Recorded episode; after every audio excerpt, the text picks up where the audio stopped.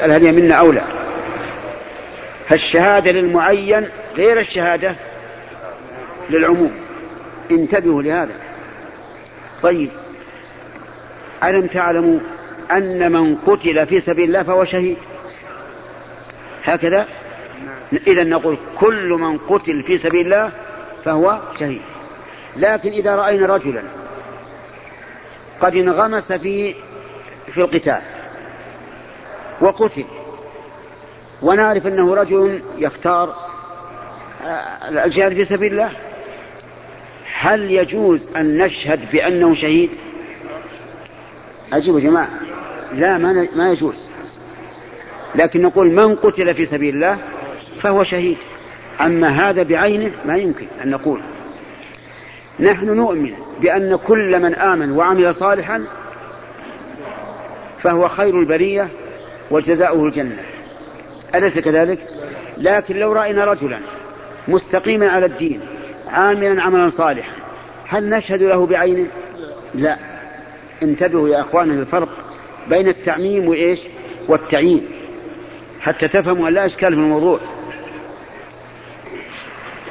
ترجم الإمام البخاري رحمه الله في صحيحه باب لا يقال فلان شهيد. ثم استدل بالحديث ما من مكلوم يكلم في سبيل الله والله أعلم بمن يكلم في سبيله. يكلم بمعنى إيه؟ يجرى. لكن الرسول احترز قال والله أعلم بمن يكلم في سبيله إلا إذا كان يوم القيامة جاء وجرحه يثعب دما اللون لون الدم والريح ريح المسك. وخطب أمير المؤمنين عمر بن الخطاب رضي الله عنه فقال إنكم تقولون فلان شهيد ولعله قد فعل كذا وكذا. ولكن قولوا من قتل في سبيل الله أو مات فهو شهيد. ففرق بين التعميم وبين التعيين على كل حال نحن لما رأينا أن العوام لا يفهمون ولا يفرقون كتبنا أن من ترك الدش لأهله أو مكنهم منه فإنه يخشى أن يحق عليه هذا الوعيد. نعم. جزاكم الله خيرا. هذه سائلة تقول توجد مجلات إذا جاء الوقت علمنا. الساعة كم؟ عددكم؟ عشر. العادة عشر؟ عشر للربع القول ما قال أبو عبد العزيز. يقول آه، توجد مجلات أجنبية أو تقول السائلة إيه؟ توجد مجلات أجنبية وبها صور النساء والرجال والهدف من هذه المجلات أن نختار لباسا معينا. نعم أعد أعد تقول السائلة توجد مجلات أجنبية وبها صور للنساء والرجال. والهدف من هذه المجلات أن نختار لباسا معينا ترتديه المرأة أو الرجل. وبعد أن نختار هذا اللباس نبعث لهم المبلغ المطلوب فيرسلونه لنا. فهل يجوز اختيار الملابس من هذه المجلات؟ آه، الملابس التي من غير اللباس المعتاد عندنا تنقسم إلى قسمين. ملابس محرمة إما لضيقها وإما لقصرها وإما لكونها شفافة لا تستر. هذه لا تجوز سواء اختاروها من هذه المجلات أو أم لم يختاروها. كل لباس قصير للمرأة فهو حرام. كل لباس خفيف يرى من ورائه الجلد فهو حرام. كل لباس ضيق يتبين به مقاطع الجسم فهو حرام. الدليل اسمع. قال النبي صلى الله عليه وعلى آله وسلم صنفان من أهل النار لم أرهما قوم معهم سياط كأذناب البقر يضربون بها الناس. وهؤلاء هم الشرط الظلمة ونساء كاسيات عاريات مميلات مائلات لا يدخلن الجنة ولا, ولا يجن ريحها وإن ريحها لا يوجد من مسيرة كذا وكذا. قال العلماء معنى قول كاسيات عاريات أن عليهن كسوة لكنها لا تسترهن إما لقصرها أو ضيقها أو خفتها. وإني بهذه المناسبة أوجه نصيحة إلى أخواتنا وأمهاتنا وبناتنا أن لا يتبعن كل ناعق أن لا يتبعن كل ناعق كلما رأينا موضة جديدة اتخذناها وتركنا اللباس الأول الذي ربما يكون أحسن وأكمل. فتضيع الأموال بهذا سواء كان المال منها أو من وليها. عليها أن تبقى على لباس الحشمة وأن لا تضيع المال. لو أنك فتشت في بعض البيوت لوجدت عند المرأة كم صنفا؟ وش تقدرون؟ عشرات يعني مئات لا على كل حال تجد عندها عشرة أنواع. منها واحد هو الأخير يستعمل وتسعة ما تستعمل. هذا إسراف. والله تعالى يقول كلوا واشربوا ولا تسرفوا. نعم. جزاكم الله خيرا. آه، يقول السائل هل شراء الشخص كفنا لنفسه؟ هل, هل, هل شراء إيه؟ هل شراء الشخص كفنا لنفسه ووضعه في خزانة الملابس عمل مقبول أم مبتدع؟ العلم أن الغرض حتى يتذكر الموت وإذا فاجأه يكون مستعدا له. إيه. أعد السؤال أعد السؤال أعد. أعد السؤال. أبشر. يقول السائل هل شراء الشخص كفنا لنفسه ووضعه في خزانة الملابس عمل مقبول أم مبتدع؟ نعم. هو هذا عمل مبتدع. ولا علمت أحدا ادخر كفنه لنفسه إلا صاحب البردة. فإن النبي صلى الله عليه وسلم أهدي إليه بردة فقام رجل من الصحابة وطلبها من الرسول عليه الصلاة والسلام. فأنكروا عليه. قالوا كيف تطلبها من الرسول عليه الصلاة والسلام وهو صلى الله عليه وسلم لا يرد سائلا. قال إني ما, ما طلبتها لألبسها ولكن لتكون كفني. وهذا خاص بالرسول عليه الصلاة والسلام لأنه هو الذي يتبرك بثيابه. أما ادخار الكفن للإنسان فلا بدعة. كذلك سمعنا أن بعض الناس يخرج إلى المقابر ويضطجع في اللحم يذكر نفسه. وهذا غلط أيضا. الموعظة الحقيقية موعظة القرآن. فمن لم يتعظ بالقرآن فلا واعظ له. القرآن هو الموعظة. قال الله تعالى يا أيها الناس قد جاءتكم موعظة من ربكم وشفاء لما في الصدور وهدى ورحمة للمؤمنين. الموعظة أيضا بما وعظ الرسول عليه الصلاة والسلام.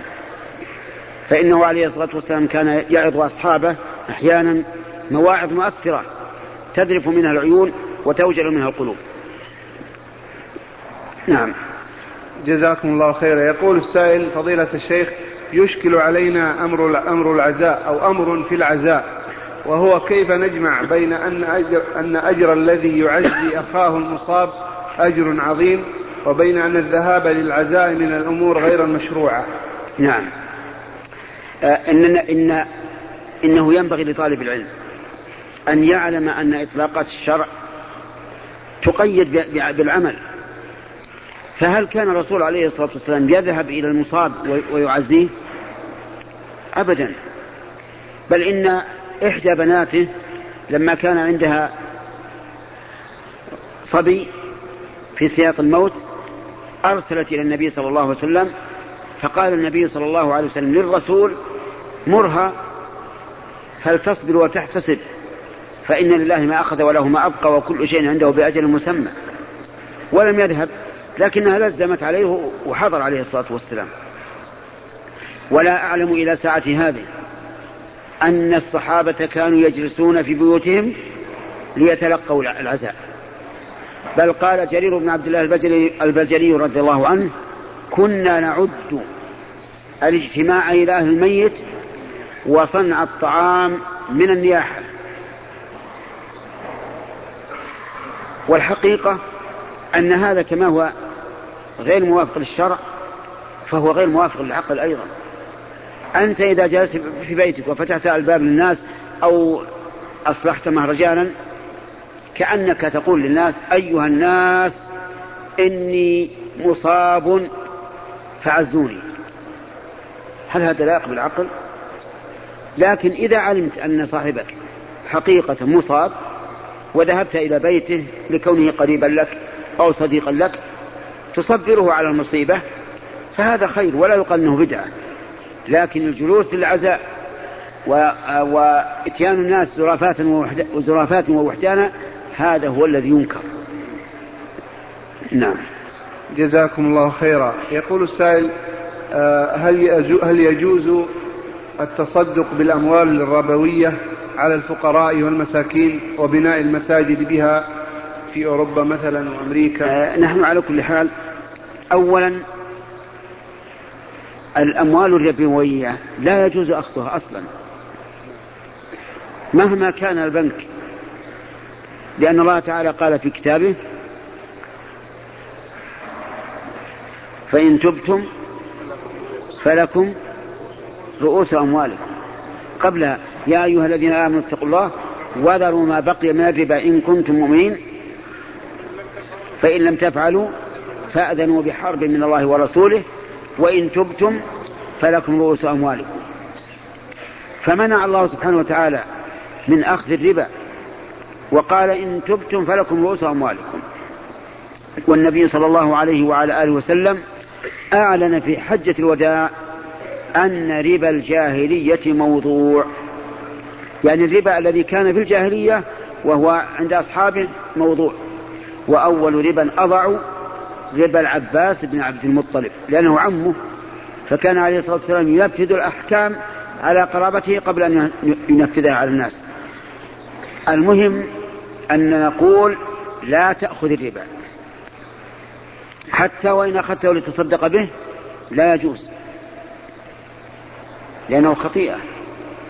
والخطيئة لا يجوز للإنسان أن يمارسها. فهذا هو الواجب أن يدع الإنسان الربا.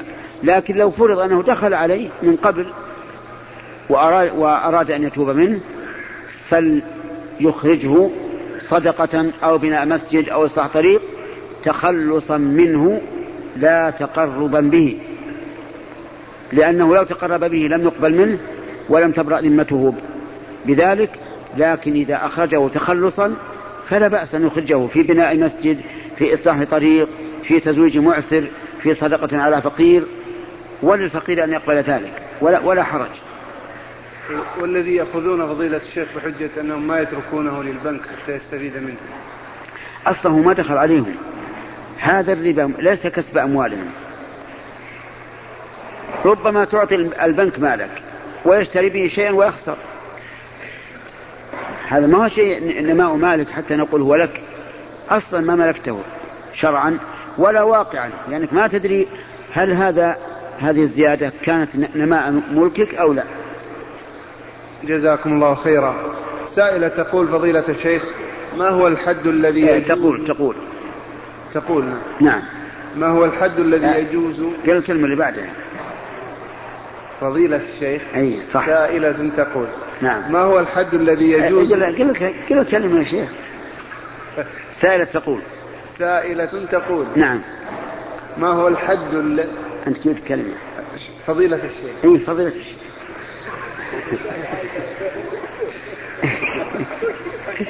هو يقول فضيلة الشيخ عبد العزيز. نعم. يقول ما هو الحد الذي تقول ما هو الحد الذي يجوز للمرأة أن تظهره من بدنها أمام النساء؟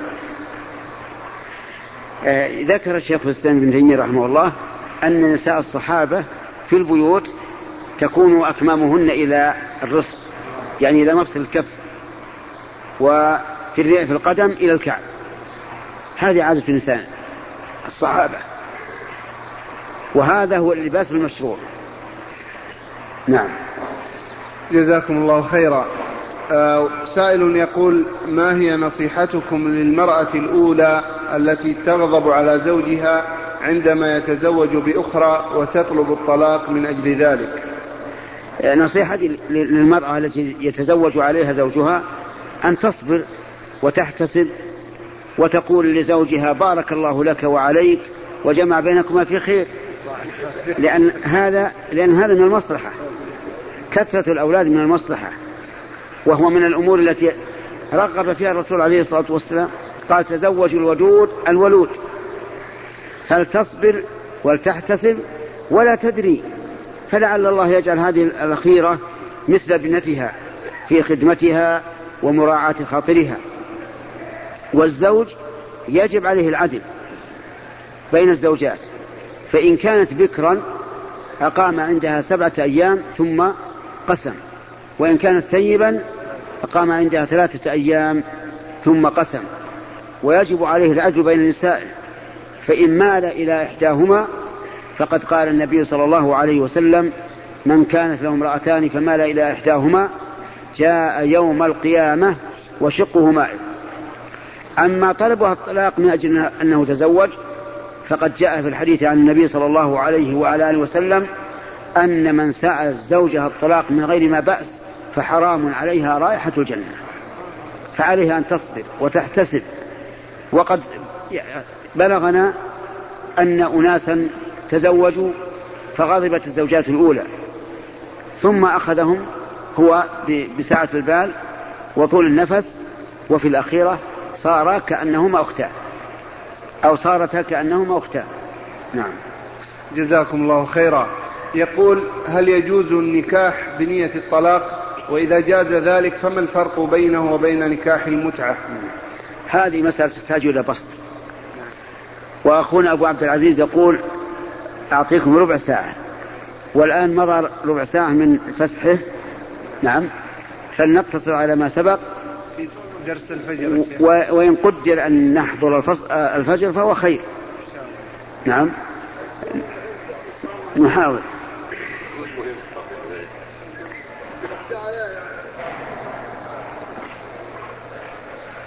يقول هذا السؤال مهم يا شيخ لو تجيبون عليه.